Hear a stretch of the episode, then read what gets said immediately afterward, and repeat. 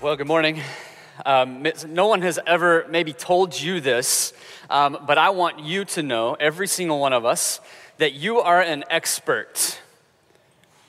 And you're like, I don't think so, Wes. I'm not sure I've ever been an expert at anything. No, you, you are. We all are. We are all experts of one thing. And here's what it is you and I are experts at identifying awe. We're, we're great at recognizing things that are awesome.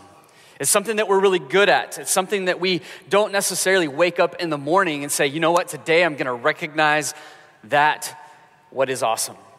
Whatever I can find that's awesome, I'm going to go find it. I'm going to go look for it. But we are consumed with recognizing it, and we're really good at it. I mean, you can go all the way to the lowest level of it. I think this is something that kind of stirs a little bit of what happens on social media. The people that you follow on Instagram, the people that you're friends with on Facebook, you're scrolling through your feed and you're liking the posts that you think are good. And sometimes even liking the posts that you believe are awesome. On Instagram, you follow people that probably enjoy some of the same things you enjoy.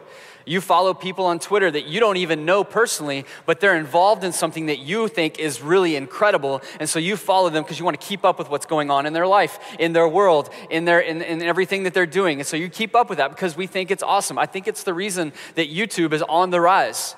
My kids are obsessed with it. Your kids are obsessed with it. Teenagers are obsessed with it. They spend hours and hours and hours watching videos about a little boy named Ryan reviewing toys and it never ends. And they will watch it for hours. Why? Because they think it's awesome. The toys are awesome. It's why Dude Perfect has become this phenomenon. Because people think what they do is awesome, it's compelling, it's captivating. And here's what's interesting when you watch some of those videos, you actually want to repeat some of the things that you see in the videos. I mean, some of us did this when we were kids. We'd watch Karate Kid, and then we'd leave and we'd become Daniel and we want to beat up everybody that we see. We, we want to do the one legged stance, you know? Or we think we're Maverick from Top Gun. Or maybe we think we're the Disney princess. Some of you would even argue that what someone else thinks is awesome is not what you think is awesome. There are some of you in the room today that you watch videos on YouTube about pimple popping. And that's disgusting. But there's something in you that you're proud of that. You're like, no, I watched that. That's me. I'll watch it. It's something, there's something awesome to watch that experience. And others would be like, man, that's disgusting. I don't agree. There's nothing awesome about that. But when we get captivated by some of these things, not only does it capture our attention, but sometimes it moves us to action so much so that we become incredibly sold out to the things that we recognize and identify as being awesome. It's what you see at sporting events, it's what you see on college campuses grown men who claim to be non emotional people, taking their shirts off, painting their chest, screaming like a wild man because someone is running up and down a football field, someone they've never even met. But we lose our minds because we want to be a part of the fandom.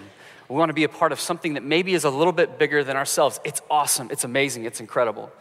I was reading an interview this last couple of weeks about a World War II veteran and he was explaining what it was like to experience World War II. And it's interesting because he's talking about it, he's talking about how devastating the war was, how severe, how significant it was all over the world. But in the United States, it wasn't really that big of a deal. We weren't paying that much attention. But then Pearl Harbor happened, and something changed. And all of a sudden, you had thousands upon thousands upon thousands of men lining up to go defend their country, the place where they believed was the most amazing place in the world, a place of freedom, a place of hope, a place for the pursuit of happiness. They wanted to go defend that. They wanted to be a part of something bigger than themselves. And he had an interesting thing that he said in this article. Listen to what he says. He says, We have a tremendous capacity to live radically when we have been provoked by something great. Let me say that again. We have a tremendous capacity to live radically when we have been provoked by something great. We all want something that we can fight for. We all want something that we can join in on. We all want to be a part of an epic story. We want to participate in something bigger than ourselves. There's a longing for that. There's a void in us that we want to fill. And we can run on this continuous pursuit, trying to fill that void, trying to find what is most awesome and we give our lives to it. We exhaust ourselves. We go into debt. We compromise our convictions. We buy, we sell, we kick, we scratch, we claw to try to find that is what is awesome, that which is ultimately satisfying. And with that as our backdrop this morning, I want us to dive into a passage in Isaiah chapter 6 and begin to understand what might it look like for us today? Every single one of us, experts at identifying awesome. What would it look like for us this morning to be awestruck by God Himself? To be captivated by who He is, so that we pursue Him with everything. We run after Him in full abandon, completely sold out.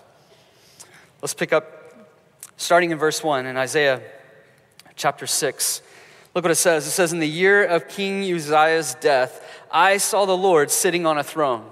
Now we've got to pause right there and begin to understand a little bit of the context and the background that's going on in this passage. Isaiah is walking through a difficult season, he's walking through a difficult time. King Uzziah was an incredible leader. He was a man who trusted God, and the people of Israel had experienced a lot of good things because he had placed his faith in God, he had trusted God, and he had led the people well for 52 years.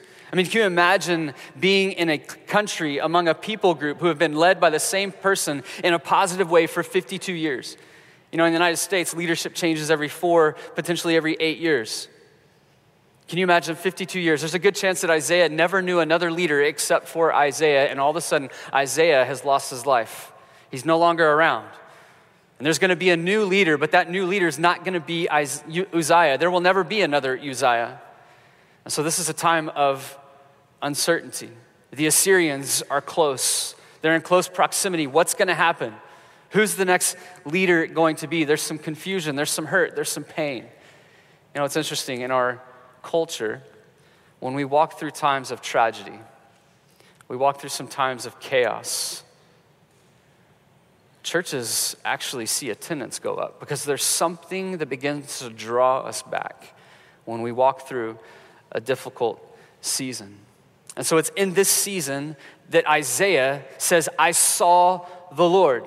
He sees the Lord. And this is crazy encouraging for me. Because here's what I know Isaiah was a prophet of God, which means he already knew God. He already had a relationship with God. And so, what he's beginning to describe is this fresh encounter, this fresh experience. He gets to experience God in a new way. And it's encouraging for me because there are times in my life where I'm walking through life and I get to a season where I become incredibly distracted.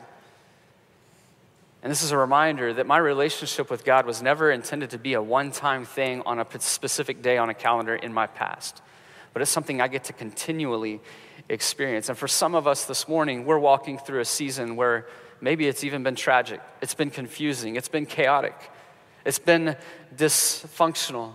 And we see in this passage that maybe this is a season that God wants to use to draw you closer to Himself, to help open your eyes to who He is, so we can begin to see Him. You know, oftentimes we can get stuck in a place where we begin to think when we're experiencing tragedy or we're experiencing some sort of destruction or pain or hurt, that God is trying to get after us, that God doesn't love us, that He doesn't care about us. But what this begins to show me immediately is that maybe it's His incredibly strong love in a season of destruction that is at work so that I can ultimately see him because there's nothing better for my life. There's no better remedy than to simply know who he is. And for some this morning, this isn't the year of King Uzziah's death, but maybe this is the year of chaos. Maybe it's the year where relationships are busted, they're dysfunctional. Maybe this has been the year of stress and anxiety and depression. Maybe this has been the year where finances have been a struggle. It's been the year of job loss. Maybe it's been the year of overwhelming addiction. There was something that at one point in time you could handle it, and now it owns your life. And you're discouraged, you're frustrated, you're confused, and you're just asking, why? Why am I walking through this? And I want us to have some hope this morning. Because I don't believe that it's God trying to push you back, to push you out, to make you feel condemned, unloved. Maybe it's God actually trying to bring you closer so that you can see Him more clearly and understand Him more clearly so that He can set you up to live the life that you were created to live.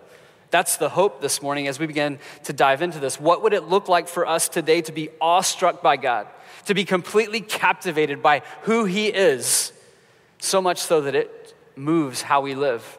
It changes who we are. Look what Isaiah sees in this passage. It says that he saw the Lord sitting on a throne lofty and exalted with the train of his robe, filling the temple. Seraphim stood above him, each having six wings. With two he covered his face, and with two he covered his feet, and with two he flew. And one called out to another and said, Holy, holy, holy is the Lord of hosts. The whole earth is full of his glory. And the foundations of the thresholds trembled at the voice of him who called out, while the temple was filling with smoke. This is an incredible scene. This is an incredible experience for Isaiah. But I, I, I want us to help uh, understand exactly what's happening in this passage because there's some confusion in this.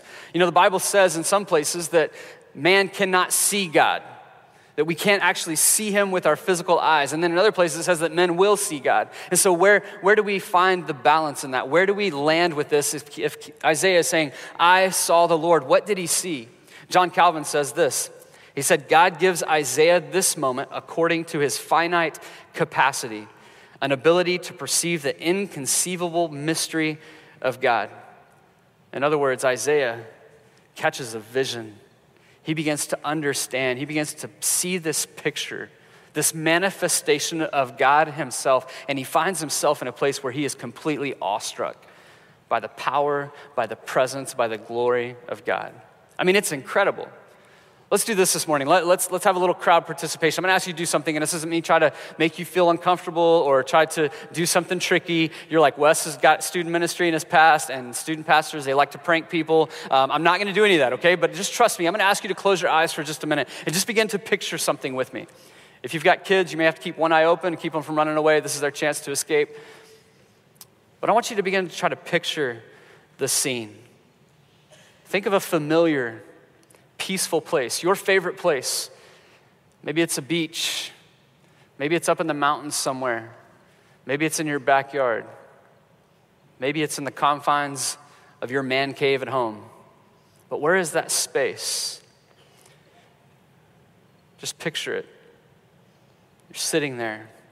As you begin to look up, you look out and you see this giant throne extending up into the clouds. It's massive. It's bright. It's unlike anything you've ever seen. Your mind is having a difficult time even just recognizing what it is. There's a king sitting on his throne. The legs stretch out as far as you can see. It's filling the whole scene. And the train of his robe is filling the space, so much so that there's no room for anybody else to be standing near the throne. It's bright, it's hard to see. Maybe you're even having to close your eyes and squint and look away, like looking into the sun. And then you notice there's these giant creatures. There's no earthly comparison for what you're seeing right now. They're massive, they're beasts. They're described in the passage as seraphim, which means the burning ones.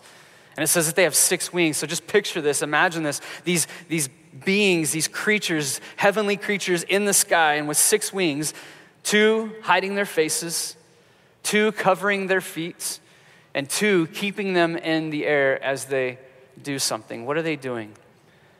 They're declaring, they're shouting to each other, Holy, holy, holy. Holy, holy, holy. They're so big. I mean, the entire space Everything you see is shaking. It's like an earthquake. There's smoke in the air. This is an incredible scene. You feel the ground beneath you shaking, all in the presence of the king on his throne. You can open your eyes.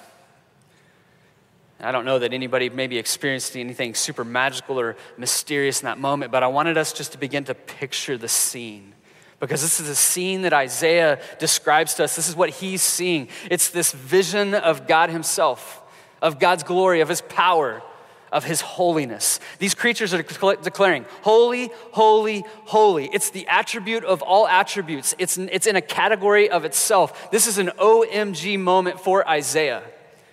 All powerful, all knowing, perfect, in the presence of God the ultimate authority, ruling and reigning over all creation. This is the whole earth is full of his glory. This is an incredible scene. How do you know what's the distinguishing mark of someone who trusts and who has experienced God's presence? A continual declaration of his glory. It's a life surrendered, a life committed, a life that declares the glory of God. That's what you see with these heavenly beings, these heavenly creatures in this scene. You know, sometimes we walk into this place and we begin to sing songs. And, so, and many times we get to a place where it's out of obligation.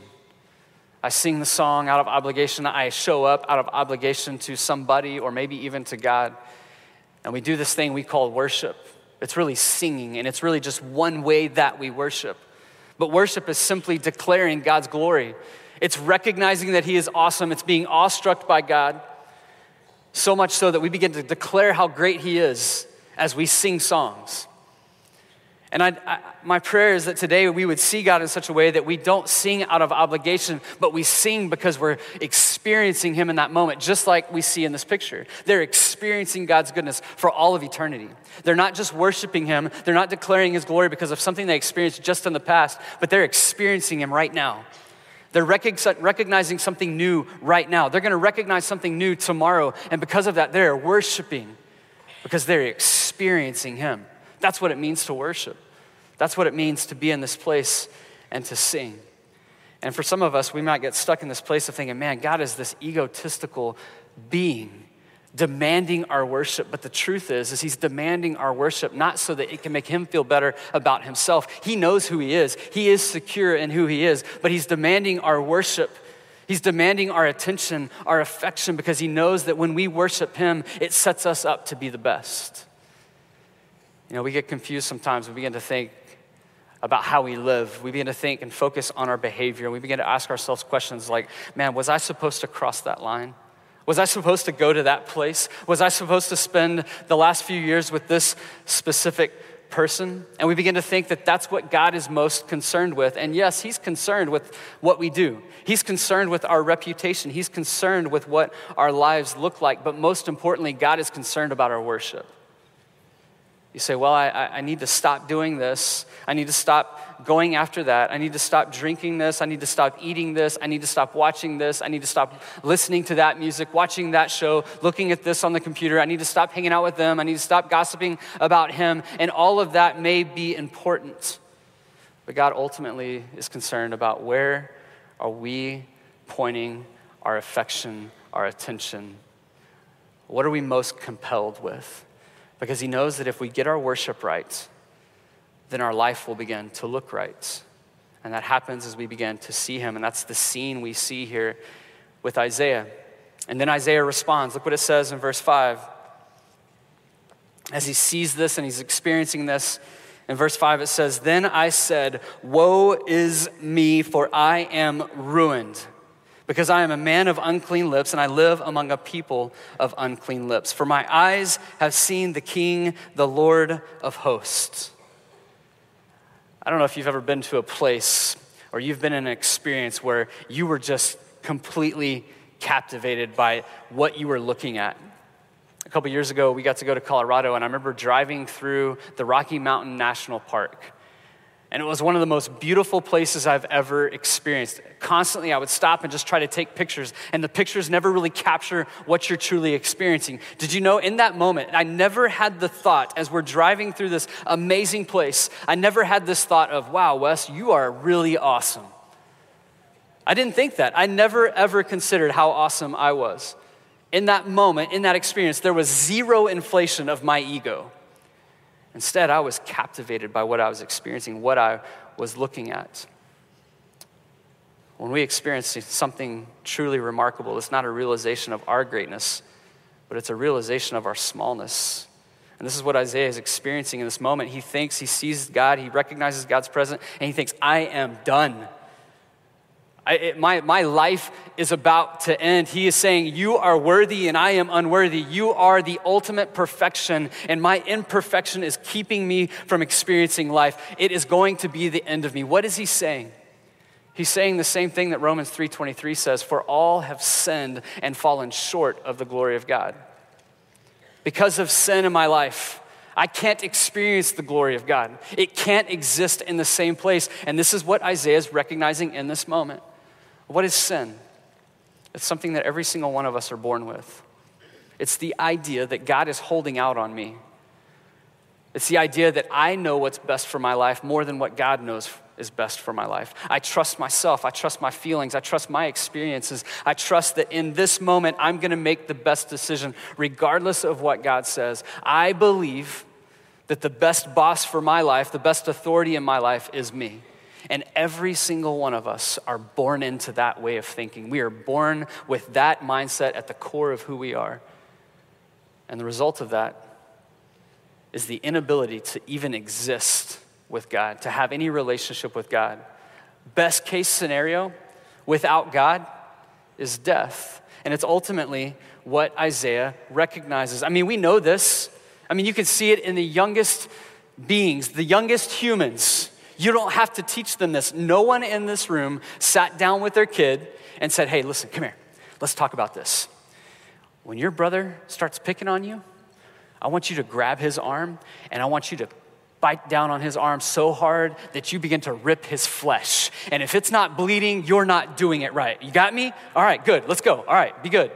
Like nobody had that conversation. Nobody sent their kids to jerk.com to teach them how to be a jerk, but there's something in us where there's times where we get to a place where we're selfish, we're consumed with me. I want to do what I want to do. I hate you. I wish you were never born. And it's something that we find ourselves in. And it's one thing to recognize that in everybody else, but it's a whole nother thing to see it in ourselves. Because there's things in our life that we know are not good for everybody else, but when we think about us, it's a little bit more difficult to come to that reality. That's what Isaiah is experiencing. He takes responsibility, he owns what's going on in his life, he owns who he is. We have a difficulty with that. We live in denial. You know, I'm really thankful that um, God designed us in such a way that we don't remember a lot in the first two, three, four years of our lives because we would have to remember what it was like to be potty trained. And that would be a really, really difficult thing to be walking through and just be like, oh my gosh, I'm just such a disaster. I can't get control of myself. But I'll never forget one of my boys, when he was probably about two, two years old, we were walking through the potty training journey, and I looked at him and I, was, I you know, I, I knew, I knew. I was like, dude, did you just go to the bathroom in your pants? And he looked at me in all seriousness and he goes, uh uh-uh. uh And I'm like, kind of walk a little closer. And I'm like, dude, you went to the bathroom in your pants, didn't you? He goes, and then he starts getting emotional about it. He's like, no, I didn't, daddy. And I'm like, well, then who, who would do that to you? Like, what, what happened then? If you didn't do it, then who did? And he goes, I didn't do it, daddy. You did it. And I was like, whoa, this has gotten real weird. But don't we struggle with that? we struggle with taking ownership of some of the things that we know are true about us that we don't want anybody else to know about. We struggle with owning. We struggle with ultimately finding a place of humility, of taking ownership, taking responsibility for everything that we are. But that was Isaiah's response. And it's an important response for us this morning. Because look how God responds as Isaiah begins to see God accurately. He doesn't demand an explanation. He doesn't say, hey, wait, wait a minute, wait a minute, let me, let me explain this, let me explain. He just says, man, I, I deserve death. And then God responds. Look at verse 6. It says, Then one of the seraphim flew to me with a burning coal in his hand, which he had taken from the altar with tongs. He touched my mouth with it and said, Behold, this has touched your lips, and your iniquity is taken away, and your sin is forgiven. Man, what a bizarre scene. I mean, I would have let you keep your eyes closed to kind of walk all the way through the entire scene, but I know half the room would have been asleep. Some of you are already sleeping. You're like, come on, Wes, wrap this up, land the plane. But this is an incredible scene. Something incredible happens in this moment. Isaiah understands who he is, and he understands who God is, and he realizes there is nothing I can do in order to be in God's presence. I am going to lose my life. And then God responds. He responds to Isaiah's humility. And he does something. It says that one of these seraphim flies to this sacrificial altar and he takes one of the coals with tongs and he takes it and he touches it to Isaiah's mouth. Now it's interesting, he doesn't touch it to his arm, he doesn't touch it to the top of his head, he doesn't touch it to his feet, to his legs, he touches it to his mouth.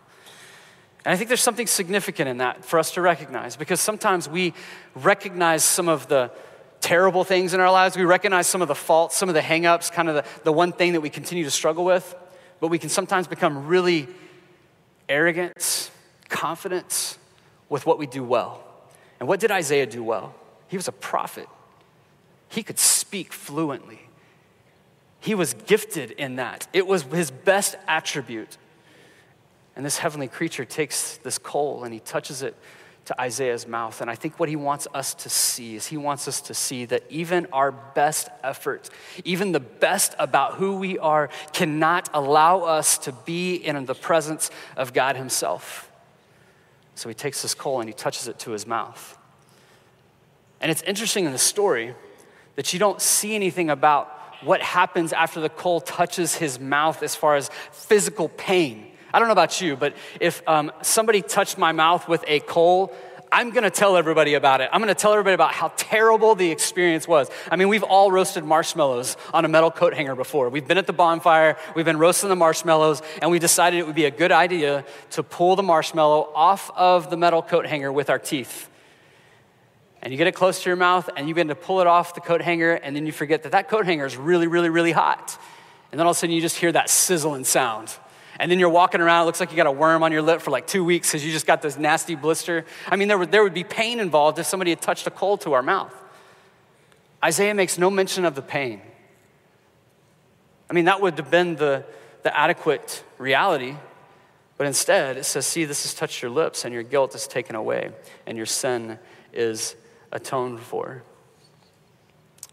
Here's what this is doing God is pointing us to ultimately Jesus. He wants us to see that, yeah, you know what? There's nothing you and I can do to exist and to be in a relationship with God the way that it was intended to be.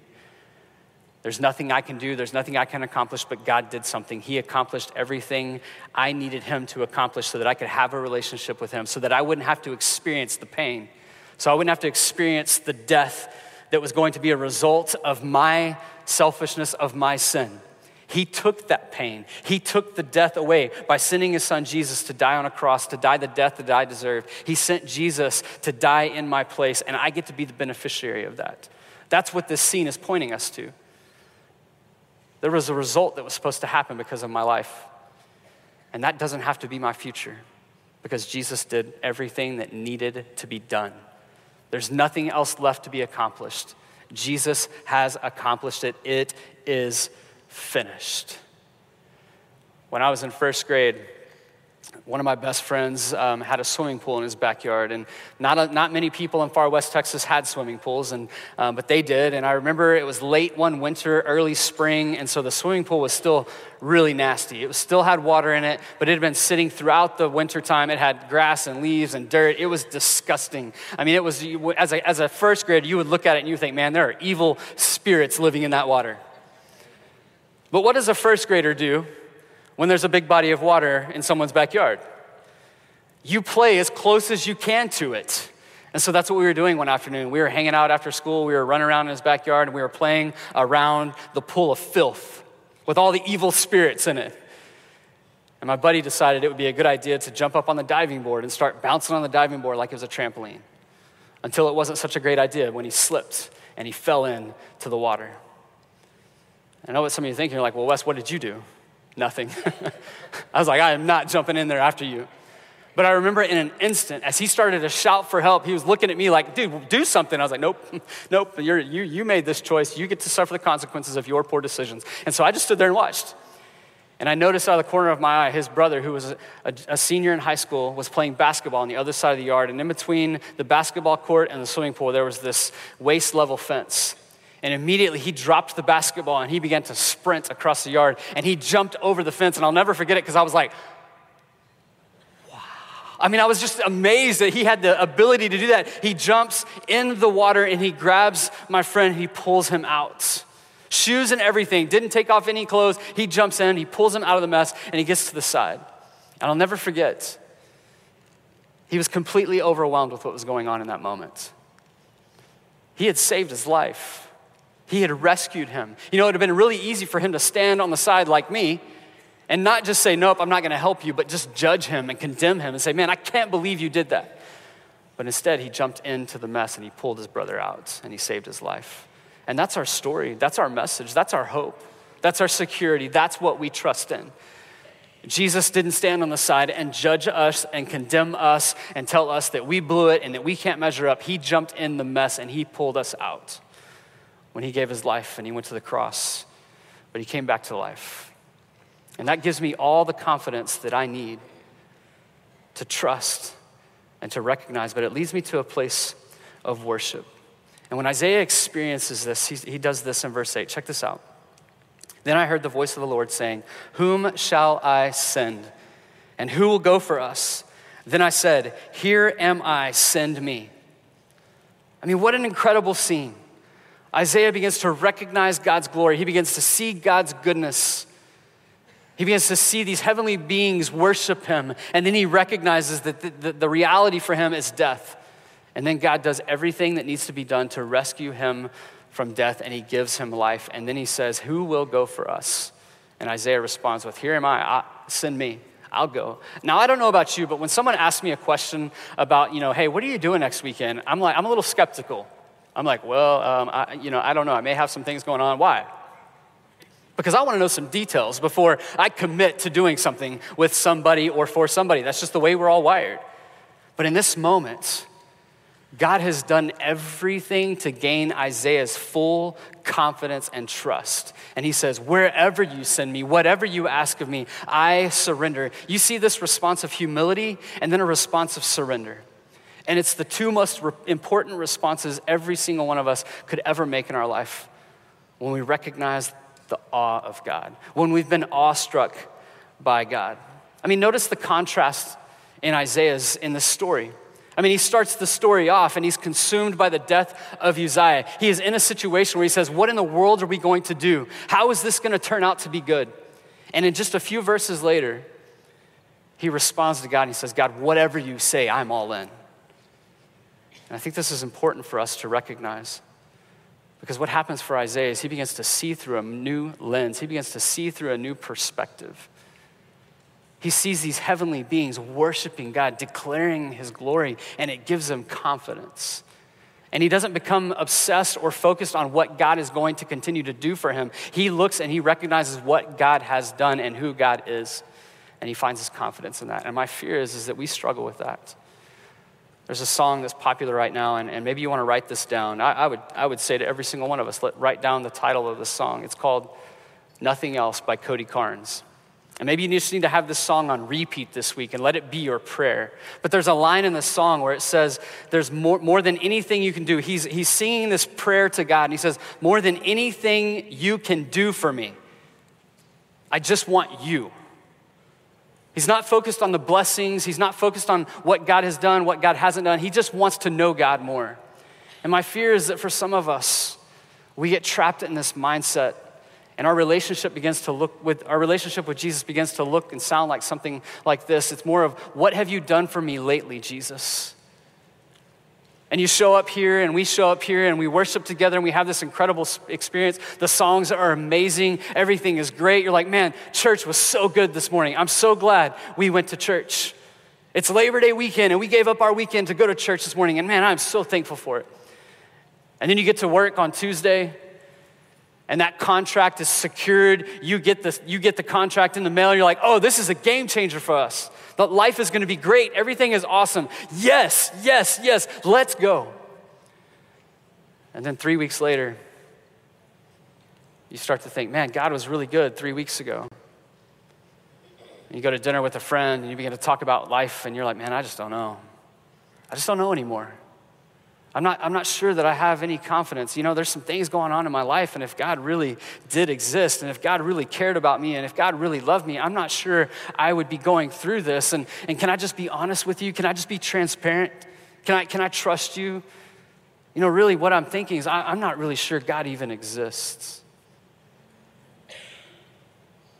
And then you get that pay raise that you've been praying for something good happens, somebody's been healed, and you think, oh my gosh, this is awesome. This is amazing. This is exactly what I thought God was going to do for me. I love God. I love COF. I love Mark and Laura. Life is great. This is amazing. This is awesome. And then your friend calls and she says, hey, can we, can we hang out? And you get there and she goes, hey, listen, it's, it's, it's not you, it's me. You're great, you're amazing, you're handsome, you've made me feel better than I've ever felt in my entire life, but I think we should just be friends. And you're like, oh. God, where are you? God, I thought you were good. I thought you wanted good things for me. And then we show up back in this place. And we're like, man, I'm all in right now because this feels good. But I'm not sure I was all in on Tuesday. I don't know if I was all in on Friday. You know, we live in a culture where we're so sure, yet we're really not sure. And my prayer for us this morning is that we would simply just know Him, not know His blessings, but that we would simply just know Him and understand Him so that we could begin to look away from our problems and begin to look to God. Because I think as we begin to look to God, we'll be able to look back at our problems and see things differently because we're going to see something we didn't see before. We're going to recognize that we have a strength with us that is God's strength. And we didn't recognize that before because we didn't really know God. So, my prayer is that we would simply know God. That's what Isaiah sees in this vision. And so, what I want us to do this morning is I want us to just sit and reflect as the band comes out and sings a song over us. And I know that there's this temptation in this point of the service. Every time we do this, you're like, man, every time Wes teaches, he always wants to do a song at the end. And I'm ready to get out of here. I'm ready to get on 290, beat the traffic. But can I just, can I just encourage you this morning? We did this last night, and there were several people that came up at the end, and they were like, man, the most powerful part of the service was nothing you said, Wes. And I was like, awesome. but man, that song at the end just brought it all together for me. And so I'm going to ask that you just sit. And that as we sit and we listen to these words and we see the images on the screen in front of us, that we'll begin to recognize more of who God is and that it would lead us to a place of humility and surrender so that we can leave this place this morning knowing Him more and then as we leave, we declare His glory. And as we declare His glory, the people in the world around us begin to see His glory in us. Not our own glory, but they see His glory.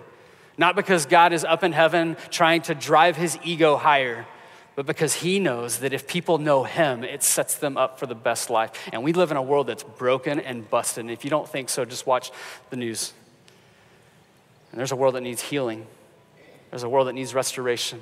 There's a world that needs peace and hope and love. And God wants us to be a part of something bigger than ourselves. He wants us to be awestruck by Him because when we're awestruck by Him, people don't see us, they see Him. And there's nothing better that this world needs to see than Him. So let's just focus on Him for a few minutes. God, we love you. We trust you. And God, I pray in these next few moments that we would simply just recognize more clearly who you are and that we would be able to trust. That we would be able to humble ourselves, we would be able to surrender fully to who you are and who you want to be in our lives, and that your glory would be seen. We want to see you, and we want others to see you. So show yourself in these next few moments. In Jesus' name, amen.